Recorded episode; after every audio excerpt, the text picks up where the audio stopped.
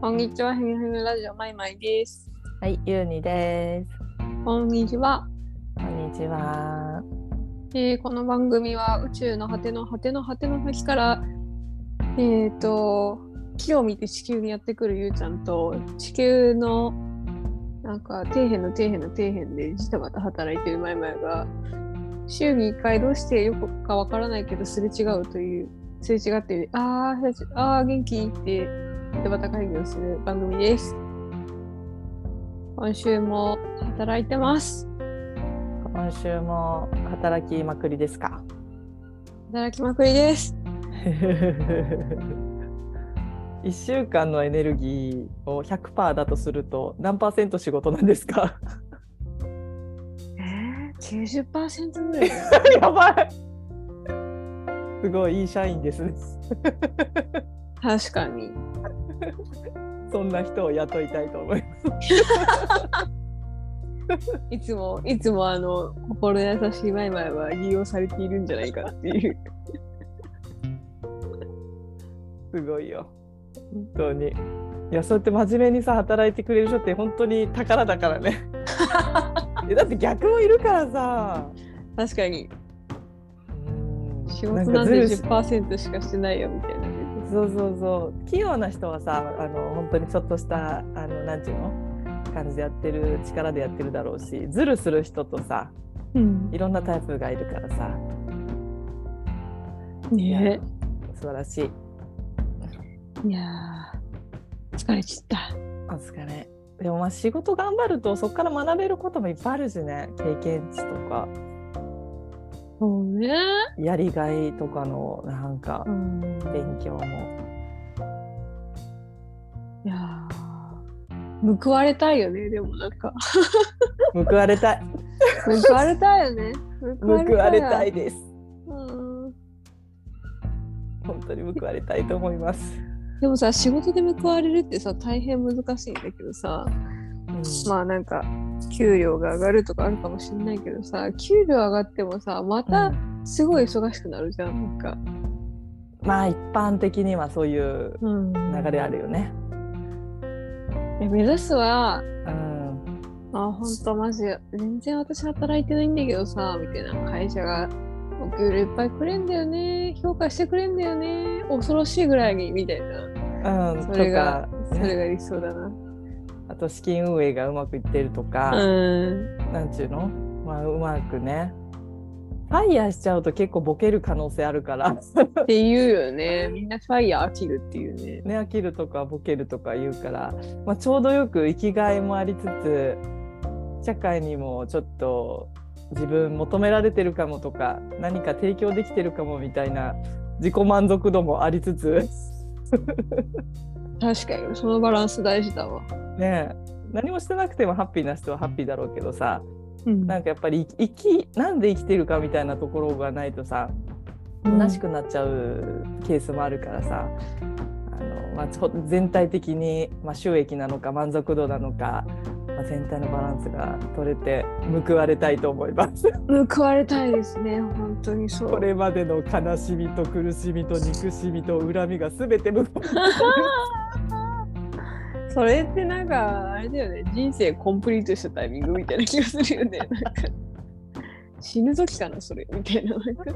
あんなもんこんなもあったけど全部これでよかったのねっていうみたいなね。確かに。うん全てが必要だったっていう感動そのラストシーンのカウントダウンその、それいいね。それマジで。でもさ、それ死ぬ手前に味わうも、もう味わえるものなのか、死ぬ時に味わうものなのか。死んだ後なのかああ、怖いな。いやどれも一緒だよどのタイミングでも、確かにパラレルだと。うん ねえなんかあれだもんね占いとかでもさ、なんかほらあの早咲きバージョンとさ遅咲きバージョンとかもあるじゃん。ああ、大器晩成型みたいな。ね若い時にほらアイドルとかで有名になる人は、ああいうのは、ね、別に年取ってからも幸せなんだろうけどさ、まあ、一回花咲くみたいな満開みたいなのはやっぱり、うん多分早咲きみたいなパターンとかさ、アンアンパンマン描いてるさあの人なんかはあれ60何歳とかで、あれだよね。あの絵本書き始めてるからああいうのは遅咲きで大ヒットみたいなこともあるんだろうね。うん。確かうん。に。えー、どこで花咲く、えーもう咲き終わってたらどうしよう？みたいな。気づいてないみたい みたいな。あ終わってたもしかしてみたいな。な。それ怖いな。遅くに咲くという体でそうだよねと思います。頑張りたいですね。本当にどんどんどんどん毎年毎年少しずつ良くなっているみたいな。そうそうそう。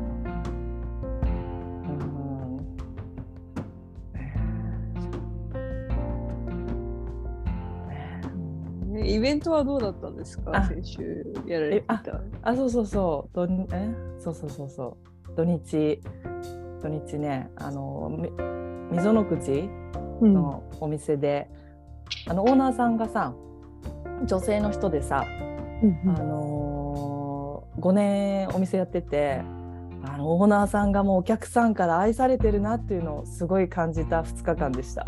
おもう5年間だから5年間やっててもうお客さんがいてさもうみんなおめでとうって来るわけですよ。なんかそれを見てあ5年間の結晶を私は見させていただいたと思いました。おなんかあもう本当にみんな頑張ってよくここまで来たねみたいなあのなんかエネルギーをすごく感じてあとねなんかお客さんもみんな同い年ぐらいのなんちゅうの頑張ってきた社会で生き抜いて家族を支えてきた女性たちのなんか力強さをすごい。女の人ってすげえパワフルだなみたいな。なんか振り切ってる。もうなんかある程度の年齢超えちゃうと。なんか恥ずかしいわとかなんかもういいみたいななんかなくてなんかもうやる気はねえんだよみたいな いやさすがですみたいな。おもろ。なんかもう超グラウンディングしてってみんな、うんうんうん。いやすごい。なんかなんちゅうのかな。女性のパワーをすごく感じた2日間で。あの出店自体もねすごくねあの盛り上がってマリあのオーナーのマリさんのおかげですごいいい感じだったんだけどいや何よりもねそのなんかマリさんの情熱と愛されているっていう感じのとやっぱりああいうお店をさ5年間もやってるとさ一つの村を作るみたいな感じうん。に思えたなんかもう村長のところに集まってくる村の人々たちみたいななるほどね。そういうものを感じさせていただいたいやだってさお店を継続してさ女性でやってってさ深いこと何も聞いてないけどさ、いやいろいろあると思うんだ人生ってさお金だけじゃなくってさ、プライベートとかうんいろんなその家族のこととかさ人間関係とか。いやこの5年間にいろんなことがきっとあったんだろうなみたいなさなんか勝手に何も知らないで振り返ってた。あのいや、そうだよね。うんああやってなんかやっぱり何かを成し遂げた形に一応なってるじゃんお店っていうさ、でうんお客さんっていう形もさいらっしゃるしさああいうのを見ると、いややり続けてるってすごいなって。うん5年って長いよね。うん 5年って長いよね。大変あの素晴らしい時間を過ごさせていただきちょっとようやく年始のボケボケしてる頭が目が覚めました。なるほど、よかったですね。よかったですね。うん、いやもうなんかもうね年末年始さ別に実家に帰ってゴロゴロしてたわけじゃないんだけどさ、ん。なんかなんちゅうの？なんかもうダラダラが止まらなく 明日からちゃんとしようみたいなさ休もう休もうってなっちゃってたからちょっとやようやくスイッチ入ったでもきっと思ったらさ寒すげえ寒いよね もうこれは家にこもるしかないってなるんで。これは運動とかできない。走走ろうかなとか思ったけど走れない。う寒く。そうだよね。寒い。寒い。本当になんかここっちさ立川のさ東京の端っこだからさ、夜とか氷点下になってさうん。あれお風呂がさ出ないね。お湯が出ないとかマジ一戸建ての凍結。凍結するのか 東京でも凍結するのか。いやなんか中途半端だからなんじゃない？なんかこういう寒波があんまりね長野とかさ北海道はさ完璧だろうけどさ、なるほどね。うん、だからあのよ夜さなんか深夜とさ早朝、まあ、深夜かすごい寒くてあの天気調べるとマイナス4度とか6度でさ。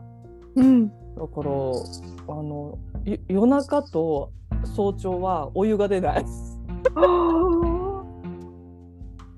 ガスがあるからまああのうん。なんちゅうの？あの夜間とかで沸かしたりできるんだけど、あのひねって水道からお湯は出ないよね。あ えでも普通に水は出るけど温まりきらなくてお湯にならないってこと？そうどういう仕組みなんだろうね、お湯だけが出ない。お湯をひねお湯のなんちゅうの？蛇口をひねると全く出ないの。一滴も出ないの。だけど水をひねると出てくるんだよね。へえ。あ何が起きてんだろうね。ねどういう設計になってるのかちょっとわかんないんだけど、ん。あとねあ外にさあのなんだあのに庭のさ植物にあのシャワーのお水をさお水をあげる用のさ、うん。あのシャワーホースがあるんですよ。うんでホースはいいんだけどシャワーの部分がプラスチック製っていうの、まあ、当たり前なんだけど、できてんだけどそのプラスチックに亀裂が入ってて、うん。朝さ水あげようと思ったらさなんかシャワーの端から端からビヤーって びしょびしょ。わお寒いのに外でびしょびしょ。そうそう。まあそんなびしょびしょっつってもさちょっとあの濡れただけだけど、うん。え亀裂入ってシャワー壊れるのとか寒さで壊れるんだプラスチックってみたいな、やばい。うん、ちょっと面白かったけど。寒すぎてちょっとびっくりした本やっぱ今年の冬は違うんだね。なんかちょっと。うん、私ニュース見てないからさどのぐらい被害出てるかちょっと見てなかったんだけど、んひとまずもっとすごいんだろうね。ねなんか寒いとさなんかすごいハッピー感がなくなるから辛いよね。なんかそうね。でもさ天気は良かったよね。ああそうそうそうそう。うん。天気がいいのは確かに救いだね。なんかすごいこれ雨だったらもう本当にねとにねやばい。打つみたいななんか。うつうつもうこんなに寒くて太陽出てなかったらもうやばいよ成人状態。そうだよね打つだよね。なるよね。気圧問題も発生してさやばいよ本当に、打つだ打つだ。大変だ。それで新月とか満月とかかぶっちゃったらも う。もう無理だね。破壊ですよ破壊。破壊。地獄の釜の縁が開いたみたいないや本当本当やばいやばい。太陽がさ相当エネルギー高いからうん。いいけどまだねちょっと外出るとやっぱり太陽すごいなって思うけど。いやーあれさ家にいる方が寒いんだよね不思議とね。家であさ外より？あなんちゅうの？なんちゅうの？ずっと家にいるとすごい冷えてくる体が。だけどあ午前中から一回ちょっと外出て見ると一気に体が温まってくるみたいななんだろうね。それは活動量のお話なのかな。あれなんだろうね。なんか家だと寒い寒い寒い寒いってなっちゃうんだけどさ、うん一旦体動かすとさ温まらない体って。わかるわかる。朝風呂入る朝散歩するとかさ。一旦体動かすだけでだから寒い寒いってやってるとねもうずっと一日中寒いんだよね家の中で。だからうん。頑張ってちょっと天気いいから外出て体ちょっと活動的にさせてから始めるみたいな。そうだねそうだねでもね家に帰ると寒くてさまたさ。またちょっと一回昼寝しようかなってなっちゃうんだよね。わかる。冬は昼寝の回数が増えるね。ちょっと温まろうかなみたいな。冬眠モードなんだよねきっとね。いやもう冬眠モードだと思う。体だって。うん。うん冬眠だわおもお結構ニュースですごい言ってたから結構ちょっとビビってたけどまあなんとか東京ぐらいの寒さだったら大丈夫だけど。ねえどうなのかな。しかし寒い。まあでも一応さなんか歴上もし節分が上げたら一応暦としては春になるからだんだん暖かくなるみたいな感じだよね多分。うんうんうん。一応冬至も過ぎてるから一応昼の時間は長くなってるしね。なってるしね。うんうん。そうだよあのこの間旧正月新月うん迎えてね土曜も入ってあそうか、うん次の春分のあたりで土曜が明けるんだ。そう節分で開けるね土曜が開けるね。そっか。だから太太陽うもん春,、春になる春節が月月がなんだっけ？月がなんとかで、節分が太陽がなんとかでってなんかうん。聞いた覚えがあるけど、うん。うん。そうなんですよ。私今ちょうどあんまり得意じゃないシーズンなんでちょっとうん。エネルギー枯渇気味で運用しております。そっか。ふ冬土曜はどういう感じなんですか？どうなんだろうね。でも、まあこれで1年が終わりっていう感じでしょ。だから次のあー2月3日から新しい1年みたいな。そっかそっか。ねまあ、占い系とかって全部基本春節とかして節分を機に新しい1年になってるからそうだよね。多分、うん、ここでようやく明けましておめでとうございます的な感じなんだろうね。うんうん。流れ的な話は。ね。本来はそこだもんね。うんグレオレオ歴ではねカレンダーが一旦10いいね12月で一旦区切られてるけど、ねもともとはそうだよね。うんうん明けおめですね。興味ですね。明けおめですね。今ちょうどあれ年末なんだよきっとね。そうだね。そこの あの春分あ春分じゃないやあの節分と、ううん、んあたりっていうふうに思ったら今ちょうど年末に向かってね、ね。うんっていう立秋立秋まで。うん、いやーあー報われたい。何に報われたいのかわかんないけど。本当に迎えたい。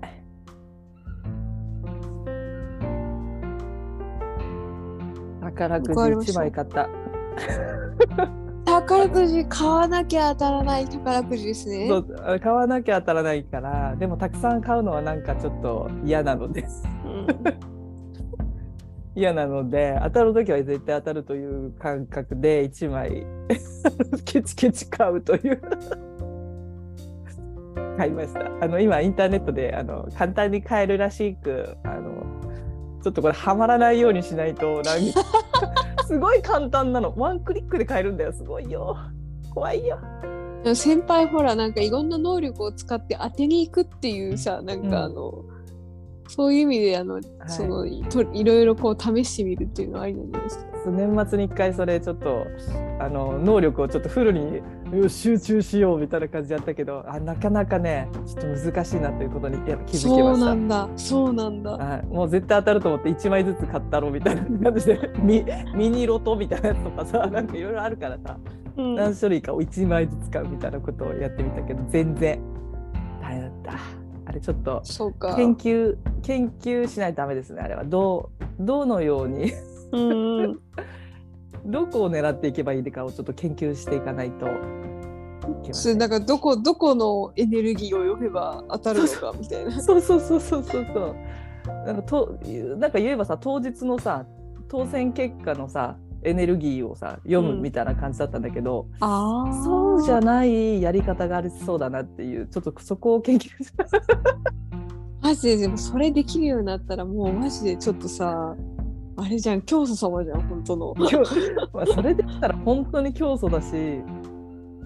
いやでもね馬券が一番わかりやすいと思うな。裏のあのその直感とか霊視する上では。馬っていう動物が実際いるからね。うん、やっぱ生体エネルギーはねやっぱりうん流れを知らせてくれるものがあるので機械は結構どう読むのかっていうのがねちょっとね確かに。勉勉強しないと、馬とジョッキーさんのうん。こう情報を読むと、うん、あ今日はこのこの馬だなってわかるかもしれないね。ねなんかそうそうそう。そうなんですよ。なんかううんと未来のシーンをちょっとイメージするっていうの、うんじゃんけんとか私すごい強くて。おーうーん。なんていうの？その出したエネルギーをちょっと先に読読めるっていうの相手の気をパッと読むみたいな、うんうんうん。うん、あとおみくじとかさなんかそのなんていうの？王様ゲームみたいな、うん。あのーやつもうすごい強いの私。も えじゃあババ抜きとかも強いめちゃくちゃカードゲームとかあめっちゃ強かった。もう王様ゲームとか絶対外れ引かなかったもん。あのじゃじゃんけんとかもすごい強くてもうフルに使ってたが子供の時それ。ーすごいね。うん。大人になってもそれは生かされててなんかなんちゅうの？あのビンゴ大会とかああいう時にあ今負けた方がこの商品もらえるとか これ今勝った方がいいみたいなタイミングで。そこまで読めるんだ。読める。いいなーすげえだけどね宝くじみたいなのはちょっとね、やっぱね違うんだなと。あと無機質なんだ。うん、ただじゃんけんだったら3つだし、うん。王様ゲームというか今今知らない人間多いと思うんだけど年齢によって、まあ、そのな何人10人とかさ5人とかでさ、王様を決めるみたいなさこうくじをさこう引くみたくなった時に、5, 5分の1を当てればいいとかあなんかそういうのはできるけどあのなんちゅうの宝くじってすごい超複数のさ選択肢っていうか、うんうん。数字が並んでて確率めちゃくちゃあるじゃん。あれってどういう風になるの？みたいな。どういう感じ？みたいなちょっとそこを勉強しないとあれですな。あれだね。なんか正解の、ね、当選のエネルギーをから未来の当選のエネルギーを読めていくってことをしなきゃいけないのか。ね勉強ちょっとね研究してみようか しないで終わるかどっちかだと思うんですけどよくさあのさあの友達からさうん。あのよくさなんかいきなりメールがパッと来てさ、ね、この会社未来あるみたいな感じがなんかさ投資するべきかなみたいな国でね、すごいねそしかもれ。結構億単位の話だったりとかさほ結構すごい話だったりするやつとかさ、うんあとさ私の友達がこれちょっとあの投資しようとしてるんだけどこの会社どうとかさ おめえじゃねえのもや見んのかよみたいななんか友達がさ確かに。気軽に私の能力をですね あのすぐに活用する人がいるんですけうど、んあのーそうでもこの間もメール来て名刺をバーって並べてきてどれいける？メッセージが来るんですよね。それでそれさ。うんうん。それでまあ一応さうん。あの言ってさ、うん。うん、これはダメでこれがいいと思いますみたいなありがとうみたいな それだけみたいな。本当受けるんだけどまあいいんだけどさなんかあのその分の服がどっかから来てるよきっと。そうそうなんかまあもう別にいいんだけどさなんちゅうなんかさどんだけ気軽にこういう能力使われてんだと思う。いやでもさでもさなんかそういうのがすごい身近なんだろうねその人がなんかこう。ん。うなんかこうかしこまって何か依頼をするっていうかはねえねえこれさどっちがいいと思うっていうさうん。なんかその。そうそうそう。でねたまに会った時にねあのすごいいいホテルのレストランのご飯とか送ってくれたりするから。じゃあちょっとこれ経費で落とすねっつってなんかご飯をおおおごってくれる。なるほどね。そういうお礼の仕方なのね。そうすごいたまにすごい高級ななんかお土産物とかくれたりとかして。あどうもありがとうございますって。まあなんかいいんですけどあの、まあ、そういうふうにあのなんちゅうの？未来予測じゃないけどでそしたらさでもすごいさ、究極論だけどさ、うん。マッチングアプリとかでスワイプするじゃん。なんか、うん。スワイプとかあるじゃん、ああいうの。なんかゆうちゃんと一緒にいて ゆうちゃんと一緒にスワイプしていって、こいつだっていうのを探せるってことでしょ。そうだね。すごいねそれ。なんかそういうなんかさ結婚紹介所やればいいんじゃない？なんか。確かにねそれね、うん。それね。あれだよ。なんかほら私セッションでさセッションだけじゃなくて私多分人間に会う量多分人のば何倍もあると思うんだ多分。うんうんあのー個人セッションでも会うしあとこういう、うん。ほらものづくりしててもさお店とかさ、うん。こういう関係も割と私なんちゅうのあの人と会う方が楽っていうか楽しいタイプだからよく人と会うんだけど、そのマッチング例えばお客さんとお客さんをさなんちゅうのあの、まあ、女性の比率の中ではまあ高いんだけど、うんでもさマッチングとかできないかなってちょっと思ったり、うん。あのねこれねあの魂の伴侶っていうあの、なんだあのツインソウルの話が書いてある本があるんだけどね、うん。まあその本の内容がセラピストってあのそのその人心理カウンセリングだったっけな？めあの主人公が心理カウンセラーで。で、まあ、あの絶対に守秘義務があるんだけど、うんでもそのその人は過去性リーディングをするわけよ。あうん催眠にかけてあの、うん過去に戻ってもらうわけね。うんでそうするとあるクライアントがうんもう一人抱えている患者の人とどうやらできてるってことが分かってくるのずっとやってくると。へえだからお互いあれ？もしかしてここの2人過去生でのうん恋人、みたいな、うんソウルメイトだみたいなことをうん先生が気づいちゃうわけ、うんどうしようと思って。いやでも僕は主治医だし私は主治医だし勝手にその運命を変えたりつなげたりすることは許されないみたいな思ってるんだけどでもなんかねかあのクライアントのでもねそしたらねやっぱ運命がやってきてうん。ちゃんとねあのそのななんつうの待合室で話が始まって2人のうん。つながっていくみたいな会話あの話があるんだけど、うんだからなんかこっちが無理にしなくてもなんかつながっちゃうんじゃないかなってちょっと思うところはある。でいや多分つなげなきゃと思ったら多分ね私勝手に動いてると思うんだよね。この2人をつなげなきゃみたいになったらうん考うんうん。えないと思う多分。うん運命が運命に動かされちゃうと思う。うんなるほどね。なるほどね。うん。無理にねああらこうだしなくてもしかるべきタイミングでなんかねあ来るんだと。それが「うんね」ってうん。確かにでもねちょっとねそのマッチングとか私ね人と人とをつなげるのやっぱ好き好きなんだよね、うんうん。うん、でたまに失敗しちゃう時もある逆に。あの好きなだけに。やっぱりそのしなん仕事もそうだけどさ好きでいっぱいやってるとさやっぱり失敗もあるわけですよ。なんかあやっちゃったなとかさ、もっとこうすればよかったのになってだからなんかね好きなことってやっぱり全部成功するわけじゃなくて失敗から学べることもあるからさ、うんあるけど、でまあ、ちょっとそのマッチングに関してとか人と人をつなげてこの世界を活性化させるみたいなのはちょっと興味はありますね。これなんかすごいあれなんじゃない？なんかさ世の中さ人との付き合いの時にさ割となんか表面的なさなんか見た目が好き嫌いとかさなんかおにゃらとかあるじゃんなんかうんでもなんかいやこの人はなんかなんか昔からご縁がある人だよとかってなんかそういうことを言われるとあそうなんだみたいなじゃあなんかちょっと深掘ってみるかみたいな気持ちになったりするんじゃないの？なんか人って。するする。うんなんかなかなかさもう今初対面で人と仲良くなるのって私難しいんじゃないのかなってすごい思っちゃう。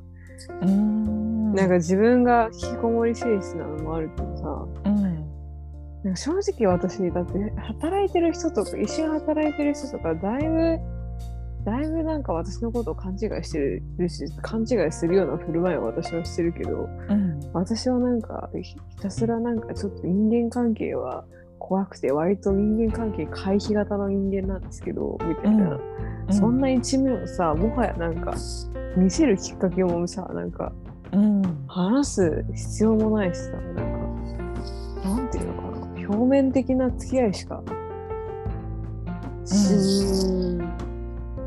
表面的うんまあと自分は年取ったからかもしれないけどうん。表面的なところで終わらしてる感じはあるよ、いやもう多くがねみんな同じだと思う。うん、あとなんか怖いもんやっぱり。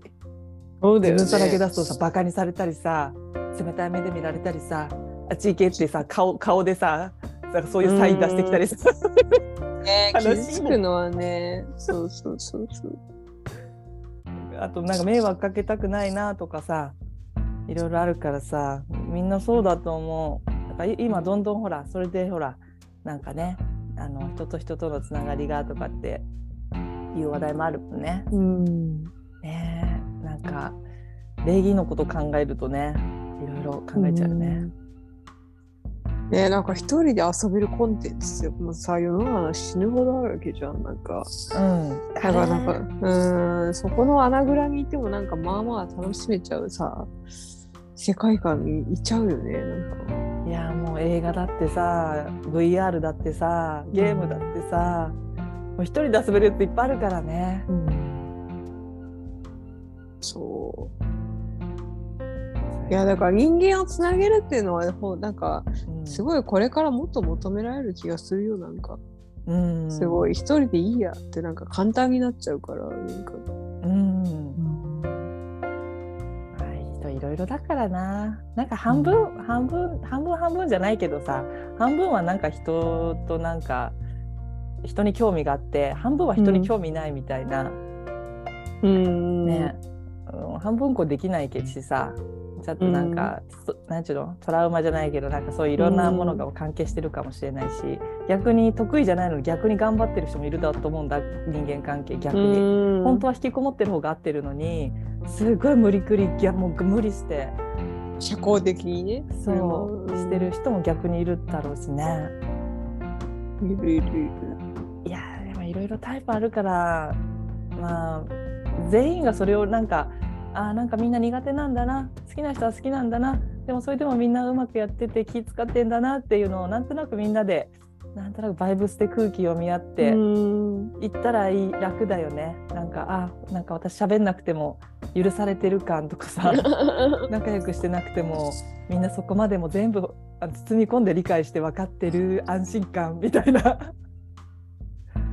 なんか今喋ってないけど喋らないといけない空気感。でもこれも全部みんな分かってくれてるから何もしなくていい。みたいななんかさ、全部なんかそのコミュニケーションみたいなのが全部そういうなんちゅうの？雰囲気でまとまってくれてると楽だよね。そうね。いや人は絶妙なバランスで生きてますね。社会は。本当に正解不正解もさないしさなんかどれが正しいとかもないから絶妙なバランスで全てが回ってるよね。そうだと思いますじゃあちょっとあの来週またあの宝くじが当たったかロクトが当たったかどうか教えてくださいませ。ちょっとやばいますあのなんかねもう宝くじで電力を使う集中力はちょっともうすでに長いんですけどね もうなんかねあクイックポチ買っちゃえみたいな。でも世の中と同じ人のバイブスにちょっとねあの宝くじ売り場のバイブスにね私巻き込まれてるんじゃないかなってちょっと思いますね。宝くじ売り場のバイブスなんかすごそうだね。なんかちょっと人のなんか思念を思念となんかこうあ誰やだったらいいなみたいななんかいろいろ渦巻いてそう。はい、でもまあ買わないと当たらないということなんで、まあ、ちょっとあの研究して みたいと思います。はい。あとあのあれですね。あの結婚相談所をオープンされることをお勧めして。最強のマッチングをあそうそうそうご提そうたま供して。魂レベルのマッチングをしますみたいな。やばいね、それ。やばいと思う。結構、結構全国。うん。私、キューピット、キューピット系、あーあんまりその得意じゃないんだよな。なんかほら、キューピット係みたいな人いるんですよ、魂的に。あうん、なんかね母性を与える人人となんか恋人をつなげる人とかねタイプがいろいろありましてね私ねその恋愛成就系の神様そんなにあの なんでしょうねというよりかはどっちかっていうとなんか他のなんか神様がいっぱいなんかついていらっしゃるような気がするのででもちょっと来来来て来て言えば来てくださるかもしれないので マッチング頑張りたいと思います。あ。なんかあの、あれですね、あの少少子化を救う神みたいなのがついた暁には、もしかしたら。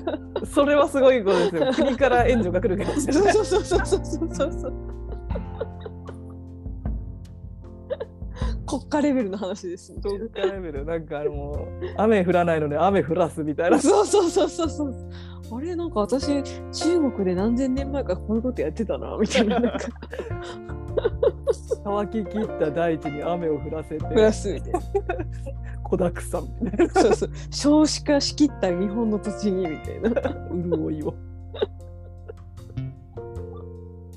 巫女の仕事だったそれはみたいな、うん、今こそ日本の日本の力スピリチュアルな力を発揮じゃあっつって。ちょっと怪しい方向に、怪しい怪しい宗教法人、人行きましたね。はい、政治の方にも攻めていきたいと思います。確かに。はい。なんかその路線で言ったらいつかななんか成田さんとあのディスカッションできる日が来るし。